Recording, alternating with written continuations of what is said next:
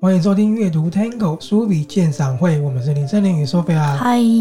今天我们要介绍的这一本书呢，Sophia 有被它的国外的评价吓到，对不对？对，说居明然有二十几万个人评分对而且呢，总分是五颗星，它的总评分是四点三三，它这个是 Goodreads，没错是阅读的那个 read，这个呢，就是一个国外非常非常知名的阅读的一个网站，那它会有全球的读者去做的评分，而且有三万多个人帮他写书评。所以呢，就意味着这本书很厉害。所以我在嗯收到它的时候呢，也非常非常的兴奋。这本书手表看了一下书封，很告诉你了，它的书名对，是讲不存在的罪人。不存在的好，我跟你讲一下这本书它的主旨是什么哈？主旨哈，嗯我用了一句台词：当你失去了一个孩子，你可能还会失去更多。你听的这个台词，它是不是跟小孩有关？对，好，它其实讲的就是一个失去女儿之后呢，引起的一个变化的故事。在我的书评呢上面，我开头这样写：父母痛失儿女呢，绝对是很悲痛万分嘛。对，但当一个家庭如果是二度失去儿女之后呢，就算你们这对夫妻多么相爱，这个家早就没办法健全了。那当痛苦吞噬了昔日的美满之后呢，遭逢巨变的人生就无法再步入常规了。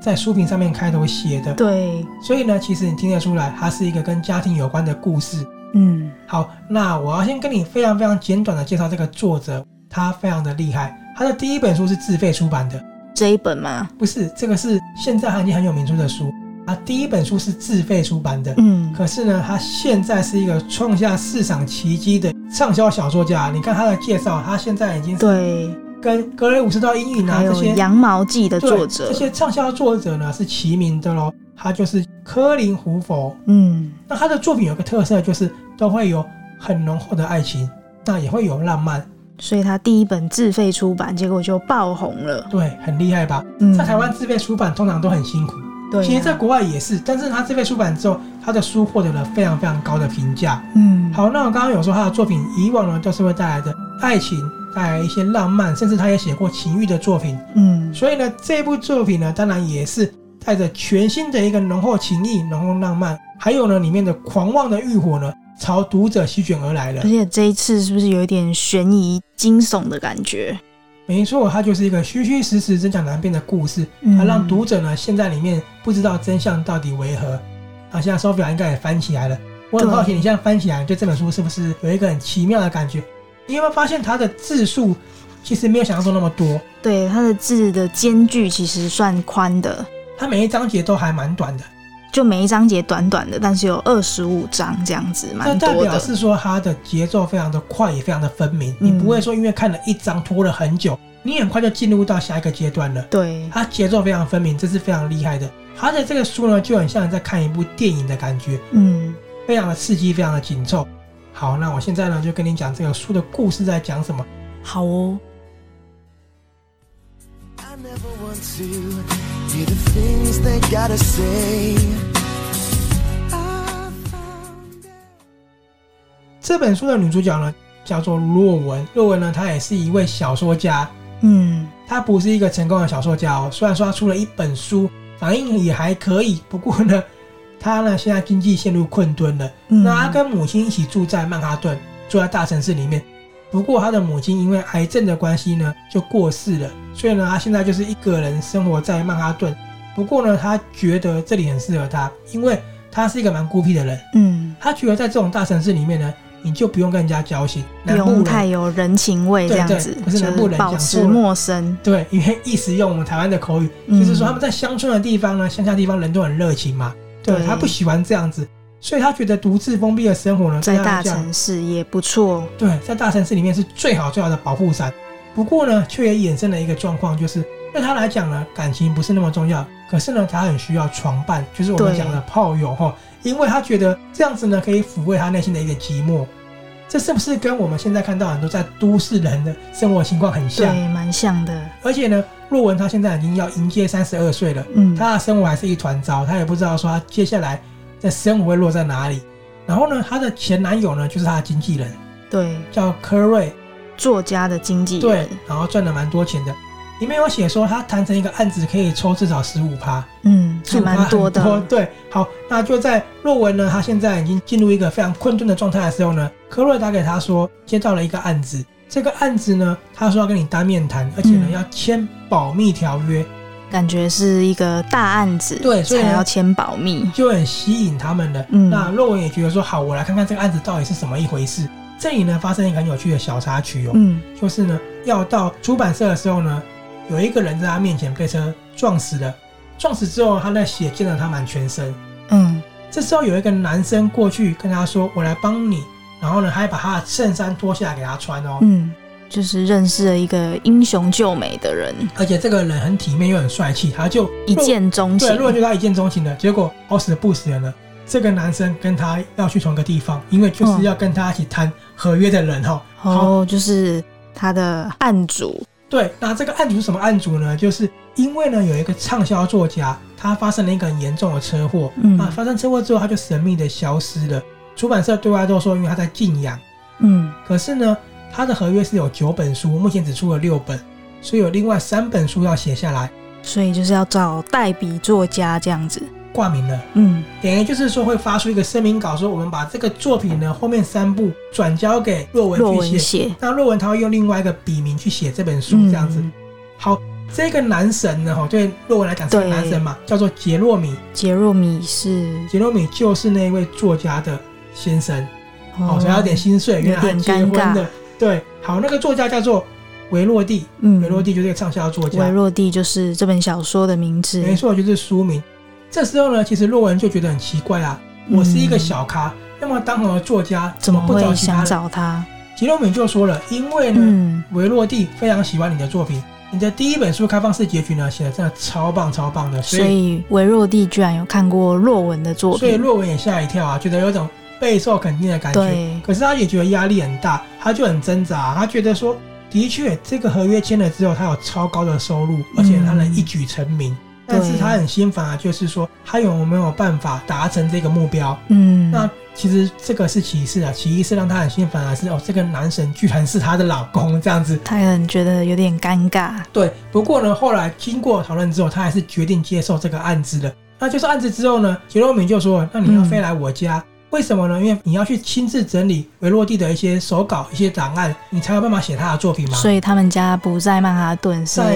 佛要蒙特，所以他就飞去佛蒙特去帮他整理这些资料。嗯那其实起初洛文不想住在那边的，他觉得说住在那边很太奇怪乡，下吗？不是，那是一个哦，豪住在宅，人家家里怪怪因为的，人家是人夫嘛。而且对，他老婆就是到那边才发现说，嗯原来这个作家维洛蒂呢，他是出车祸之后他瘫痪了，他只能躺在家里的床上，有看护去照顾。哦嗯他，就觉得他这样子住在那里有点奇怪，而且那个看护看他也用一个异样的眼光，因为你也知道，一个年轻女生，嗯，三十二岁算年轻啦，对年轻女生，然后跟男主人这样子嗯，怪怪的这样。可是呢，因为洛文他没有钱啊，嗯，他的公寓被退租了，他也还没拿到稿费，他逼不得已只好先就暂时只好对先签了，可是这个房子呢，不是说你像那种乡下地方的那种小房子哦，嗯是一个超级贵的豪宅。我记得没错，它里面写的换成台币的话，应该是九千多万块一亿。所以可能会有好几层楼，然后很多房间的那种，就是房间其实并不太多，可是重点是他们有自己的湖，嗯，后面有一个湖，就是一个非常奢华感觉是一个有点度假中心的那种感觉。嗯，对不知道为什么听起来有点阴森，对，就是故事为什么悬疑呢？就是在这个大宅里面发生了一些很阴森的事情呢。嗯 I found everything I need. I never wanted. 洛文呢，后来发现说，为什么他一直觉得杰洛米很哀伤呢？就是除了他的妻子出车祸之外呢，对最重要的就是原来他有两个女儿都相继过世了，嗯，而且两个女儿呢都是因为意外。那你就想想看嘛，一个男人他失去了两个女儿，然后呢，妻子又因为车祸对瘫痪在床，他怎么可能不忧伤呢？他这时候呢，就只跟他的小儿子叫做克鲁两个相依为命，所以洛文他当然就很心疼嘛，他很希望说能够为杰洛米去抚平他的伤痛。嗯，可是他觉得说这样子好像不好，就想要刻意跟他保持距离。可是呢，当他们两个在豪宅里相处的时间越久，两个人的感情呢就从暧昧开始升温了，嗯，最后化成了一个烈火，他们真的就发生关系，而且一发不可收拾的哈。哦，好，这时候呢，故事来到一个很精彩的地方啊，就是其实两个人都对他们两个现在的关系感到罪恶。很简单嘛，因为对，他是人夫，而且妻还子有现在一就个小儿子对小孩子，而且妻子现在躺在还床住上。在同一栋里面，但这时候呢，陆文就发现了为什么豪宅内总是鬼影重重的感觉。嗯，他后来呢，有好几次都看到韦洛蒂哦，所以是就也是不知道是不是幻影，对就是看到维洛蒂的出现他，真的快被吓死了，因为呢，他没办法分辨说嗯，是不是他真的看错了。虽然说他一口咬定说对我真的有看到他，可是瘫痪躺在床上啊，怎么可能起来呢？对，他又开始想说，会不会就是因为我内心有太多的罪恶感，所以导致我产生这种幻觉，让我没办法思考呢？可是这时候呢，发生了一个很大的转折点哦，对就是呢，他们在相处的过程本来呢是要洛文去找他的文献资料去写这个小说，对不对？嗯，可是他在他的房间、他的书房里面翻资料的时候呢，居然翻到了一个未公布的自传草稿。这个所以是维洛蒂本人的自传，对，没想到这个自传里面非常非常的可怕，是写有了点像日记这样子，对，写了很多让你看了都会不寒而栗的内容。觉得真的蛮恐怖，没错，原来这个自传里面呢，说出的是一个恶魔，他逐一现形的。那这个恶魔所有的迹象似乎就是维洛蒂。好，嗯，原来呢，维洛蒂是不是开始嫉妒说我的爱被小孩子瓜分了？我嗯开始感觉到不公平了，产生了一个心理偏执。那小孩子的死是不是真的是意外呢？还是被蓄意造成的呢？所有的事情就变成一个很恐怖、很恐怖的谜底了。对，这时候呢，又发现维洛蒂常常出现，所以论文开始有点情绪濒临的一个临界点了。那有想要搬走了吗？这就是一个重点了，没办法，他没办法因为啊搬已走。经签约了，是这样的关系，呃，不是不是，是因为呢，他看了日记的内容，他没办法抛弃杰洛米了。他觉得嗯，如果维洛蒂那么可怕的话，那我要做一个更好的女人去陪伴她。所以他觉得觉得若米很可怜，对想要留下来，而且他也觉得他的儿子克鲁也很可怜，嗯他想要给他们一个没有体会过的爱，所以呢，他不想要离开，他想让他们知道真相。嗯好，所以呢，所有的事情呢就开始变得非常的扑朔迷离了。到底维洛蒂他是不是一个恶魔呢？到底对小孩子的死因在哪里呢？那屋里出现那个人又是谁呢？嗯，就是这一本不存在的罪人要告诉你的故事了。 I'm guilty. I wanna give you all the things you never had. Don't try to tell me how we treat you isn't bad. 听下来有没有觉得他的故事蛮特别的？对，在一个豪宅里面的，其实蛮恐怖的，对，因为豪宅它是一个，你是讲说大虽然是大，可是是封闭的嘛，对，而且就是会有那种阶梯啊，就是那种恐怖片常会出现的，就是我觉得美国的那种大房子其实都蛮恐那里怖面的。写的很棒哦，比如说杰洛米后来呢，嗯我说过他跟洛文两个感情很好，他们也发生性关系了嘛。房间的门呢，居然被锁起来了，到底是谁锁的呢？又所以告诉是你他说们被锁在里面对，，可是呢，他又告诉你说，好像那个锁呢，是你如果太大力关会自己锁起来呀、还是怎么之类的，哦，就啊就是是很扑朔迷离。把读者也搞得很紧张兮兮的这样子，我嗯觉得真的写的很棒。那这本书我刚刚有说，它是以小说家作为灵感嘛，对，所以里面有一个很特别的元素哦，它透过呢洛文还有维洛蒂这两个角色呢，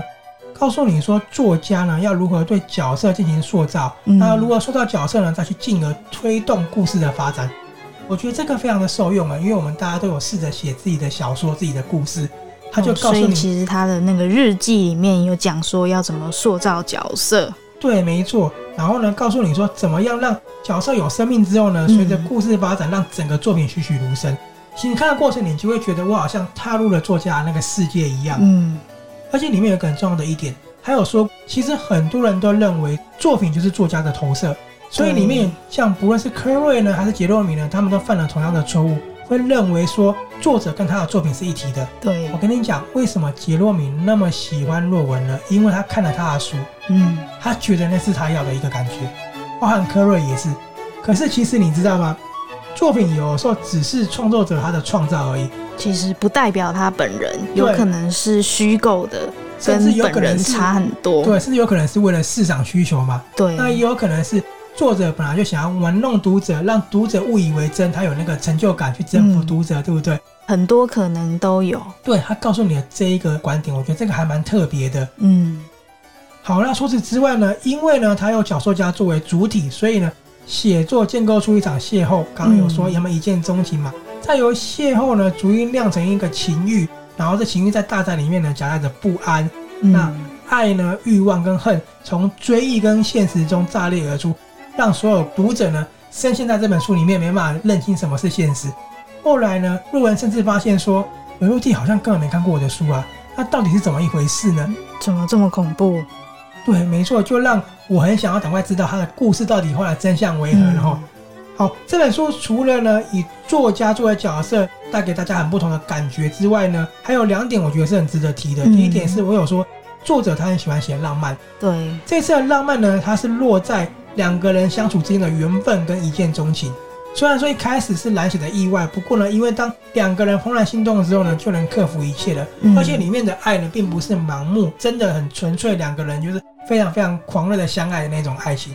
第二个值得一提的呢，就是因为爱升温之后的欲望，嗯它里面其实情欲写的还蛮多的，也写的蛮嗯直说接过，的。作者以前有写过情欲、爱情类对的小，可是说，它的直接呢，并不浮夸，也不煽情，它是比较真实一点的对描绘。里面的每一幕求欢啊、激情、交合，甚至是那种体味，嗯，还有那个画面，就是他们在耳边低语啊、仰头，沉浸在高潮里面，都很像每一个伴侣都曾经体会过的欢愉。那就算没有体验过的人，曾经有幻想过这个感受嘛？嗯所以他字里行间里面呢，所绽放的雨水之欢是非常非常的狂放，然后也是很明目张胆的。我看的过程就觉得有点说，哇，这写的真的是嗯还蛮厉害的，那就有一种很像是真的体会一场性爱的感觉。对，所以它是写的算是比较平民感的。但是呢，又并不是那么无聊，嗯真的很真实，而且它性爱的比重其实也蛮多的、哦。嗯这样讲会不会让你觉得有悬疑、有爱情、又有性爱？是不对，是？蛮特别的。对，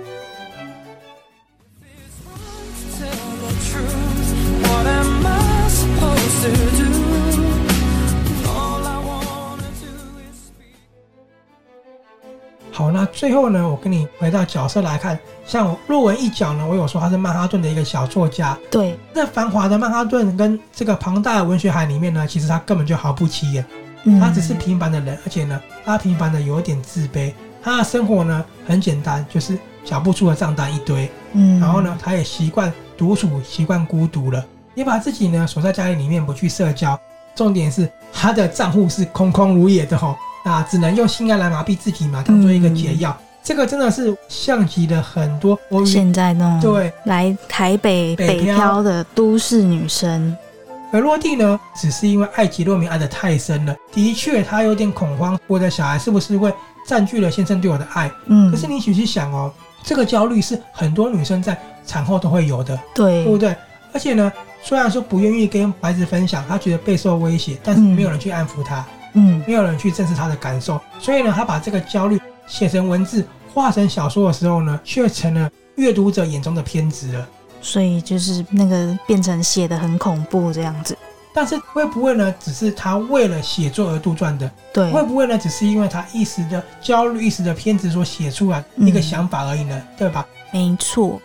那韦洛蒂呢？其实你刚刚就讲了，它就是这本原文书的书名。对对所以这本书很特别，就是除了我们一开始说的，它的每个章节篇幅都很短。故事除了是说在这个大宅发生什么事之外呢，就是以找到维洛蒂的自传开始，偏偏阅读之后呢，告诉你故事发生了什么事情，一路推进整个故事的发展，让嗯读者去猜测真相在哪里。可是最后作者要告诉你说，你有没有去想象过这个自传的真实性在哪里呢？对，杜撰的还是真有其事，应该是说，他给我们一个当头棒喝，让我们去思考，我们是不是会那么轻易的去相信一个表面的手法呢？嗯还是这个只是一个作者写作上玩弄读者的一个方式呢？嗯，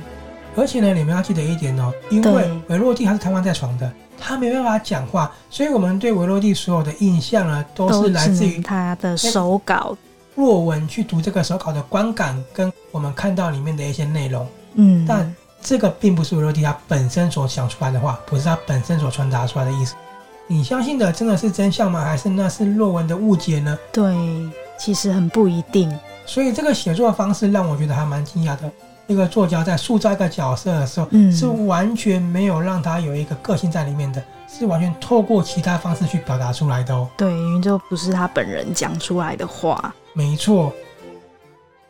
Follow my heart, follow the truth right from the start. 好，那最后的转折其实非常非常的大哦。我看网络上很多的评论，就是被这个结局觉得非常的厉害。我不爆雷，可是我跟你讲一下，还有两种版本的结局。嗯那两种版本的结局呢，就有点像少年派一样，你选择相信哪一个？这两个结局呢，都写在纸上。那所以算是开放式结局吗？没错，有 A 版本跟 B 版本。对那这两个呢，都是维洛蒂写下来的，嗯，有没有很特别？就看自己想要选择哪一个对去相信。这个没有真假，就是看你在阅读的过程，看你去体会说维洛蒂这个角色，嗯你去体会吉洛米这个角色，你认真去认识他认识们，他们，你去想想看，哪一个才是你想要选择相信的一个答案。嗯，好，那这本书的最后呢，就像我讲的，对你是怜悯维洛蒂的抑郁跟被误解呢，还是同情杰诺米因为极度伤悲过后所产生的偏执呢？其实我觉得啦，当事情已经发生了，当悲剧已经发生了，嗯，破镜根本没办法重圆，那失去的生命呢，根本就不会有重来。所以我觉得作者很高明，最后是给大家一个想象空间，自由选择不的，止这样子哦。想象过后呢，还有一小段是什么呢？嗯，就是若文他展开全新的人生了，他摆哦脱这个，展开新生活了。对他摆脱在曼哈顿的这个很辛苦的生活了。嗯，所以呢，这次留给了若文去展开新生活。嗯那剩下的真相呢？或许你觉得重要吗？他可能也不是那么重要，啊因为他也不能改变任何事实了，对不对？嗯好，是我感觉蛮好看的。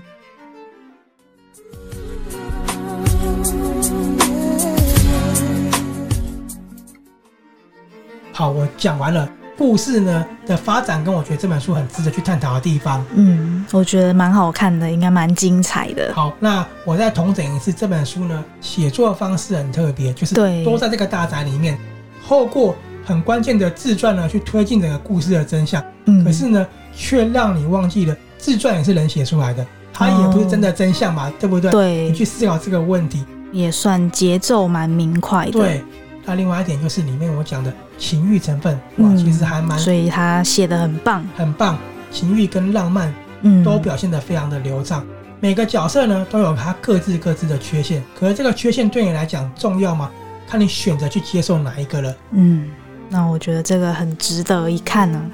那我请 Sophia 引用书封上面写的这一段话，你去听听看这段话它的意思。他说：“人性的光明面与阴暗面彼此交替起落，情爱缠绵，不时冲撞着亲情的弱点，占有欲成了最后的胜者。好，所以占有欲就是我讲”的，嗯，是不是小孩瓜分他的爱产生了一个偏执呢？对其。实这些东西都蛮值得去探讨的。然后里面涵盖的就是有亲情、爱情，然后又是浪漫又惊悚，没错。所以呢，《不存在的罪人》它真的是一本我觉得非常别具风格的浪漫惊悚作品，